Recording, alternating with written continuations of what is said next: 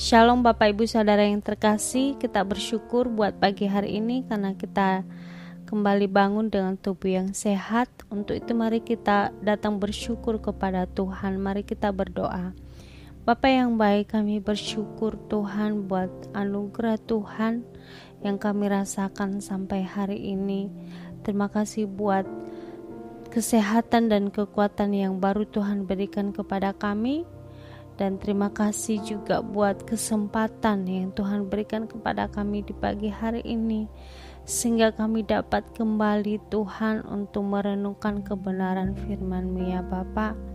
Kami berdoa kiranya firman-Mu dapat kami terima dengan baik dan firman-Mu terus bertumbuh di dalam hidup kami sehingga kami menjadi pelaku-pelaku firman Tuhan.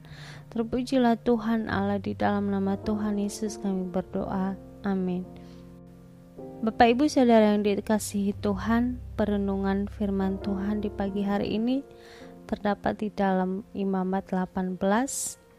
Namun sebelum kita membahas pasal 18, mungkin kita kembali mengingat ke belakang di mana bangsa Israel dipanggil keluar dari Mesir untuk menjadi umat kepunyaan Allah, untuk menjadi bangsa yang kudus. Itu sebabnya ketika bangsa Israel telah keluar dari Mesir, Allah mengatur sedemikian rupa agar bangsa Israel menjadi bangsa yang bangsa yang kudus Sebelum kita membahas pasal 18, perlu kita ingat atau perhatikan dari pasal-pasal sebelumnya. Bagaimana orang-orang datang kepada Tuhan dengan segala hukum atau aturan yang ditetapkan Tuhan. Kemudian aturan bagaimana orang memelihara hubungan dengan Tuhan, yaitu dengan menjaga kekudusan hidup Nah, Bapak Ibu Saudara yang dikasihi Tuhan, perlu kita ketahui bahwa Allah yang kita sembah, Allah yang disembah oleh bangsa Israel adalah Allah yang kudus. Itu sebabnya Allah mengharapkan agar umat pilihannya hidup dalam kekudusan. Dan pada hari ini kita akan membahas secara khusus tentang kekudusan di dalam keluarga atau kalau di dalam Alkitab judul perikopnya yaitu kudusnya perkawinan. Di dalam pasal ini Allah memperingati bangsa Israel untuk menjaga kekudusan di dalam perkawinan. Menjaga kekudusan di dalam keluarga dan tidak mengikuti gaya hidup orang Mesir sebagai bangsa yang melatar belakangi bangsa Israel, serta tidak terpengaruh dengan gaya hidup orang Kanaan yang akan mereka tepati. Kita akan melihat di ayat 1 sampai 3 di mana di sana dikatakan Tuhan berfirman kepada Musa, "Berbicaralah kepada orang Israel dan katakan kepada mereka, Akulah Tuhan Allahmu, Janganlah kamu berbuat seperti yang diperbuat orang di tanah Mesir, di mana kamu diam dahulu. Juga janganlah kamu berbuat seperti yang diperbuat orang Kanaan, ke mana aku membawa kamu. Janganlah kamu hidup menurut kebiasaan mereka. Nah, di dalam ayat ini Allah sedang memperingati bangsa Israel agar mereka tidak terpengaruh dengan gaya hidup yang ada di Mesir dan yang ada di Kanaan. Dan Allah mau peringati mereka dengan menetapkan aturan-aturan kepada bangsa Israel agar mereka memiliki gaya hidup yang berbeda dari bangsa yang tidak mengenal Allah. Dan aturan ini merupakan kewajiban yang harus dilakukan oleh bangsa Israel dengan tujuan agar bangsa Israel menjadi bangsa yang kudus dan agar bangsa Israel tidak mengalami kebinasaan bahkan yang harus dilakukan oleh bangsa Israel. Kita akan melihat di dalam ayat 6 sampai ayat 23 Bapak Ibu bisa membacakan sendiri di rumah Nah, di dalam teks ini merupakan aturan-aturan yang tidak boleh dilakukan oleh bangsa Israel. Karena semua perbuatan yang tertulis di dalam teks ini merupakan perbuatan yang keji di mata Tuhan. Dan perbuatan yang keji ini dilakukan oleh orang-orang Kanaan. Itu sebab itu sebabnya Allah memperingati bangsa Israel agar mereka tidak terpengaruh dengan gaya hidup yang begitu keji yang dilakukan oleh orang Kanaan. Dan kemudian Bapak Ibu di ayat 26 Allah kembali menegaskan agar bangsa Israel tetap berpegang pada aturan yang telah Tuhan tetapkan bagi mereka. Karena apabila bangsa Israel tidak taat pada aturan yang Tuhan tetapkan,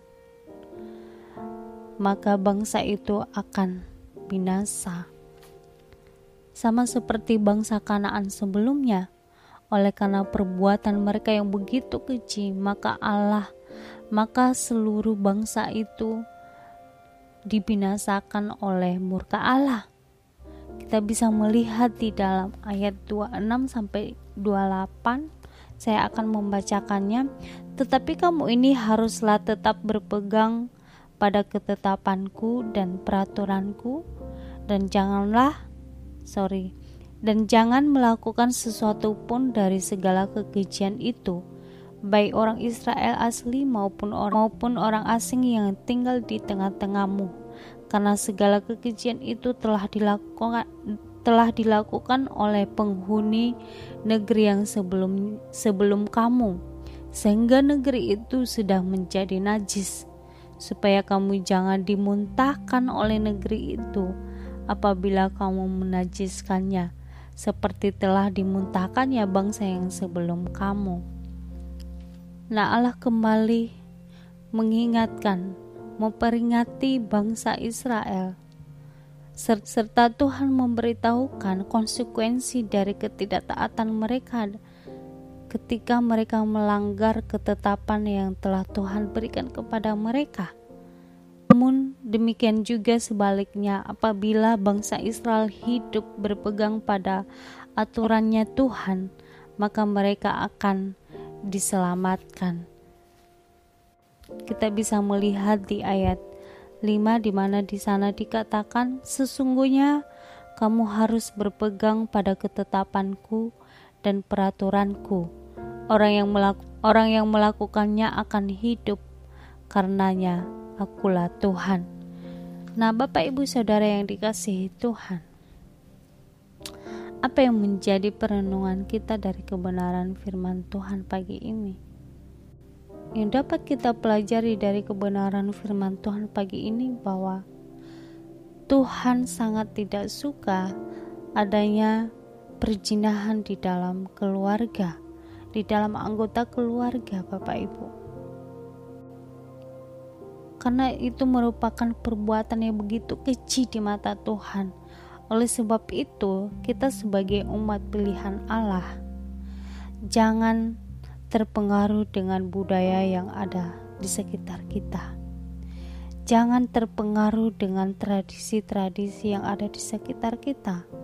Mungkin keadaan yang ada di sekeliling kita menggoda kita untuk melakukan hal-hal yang keji seperti itu.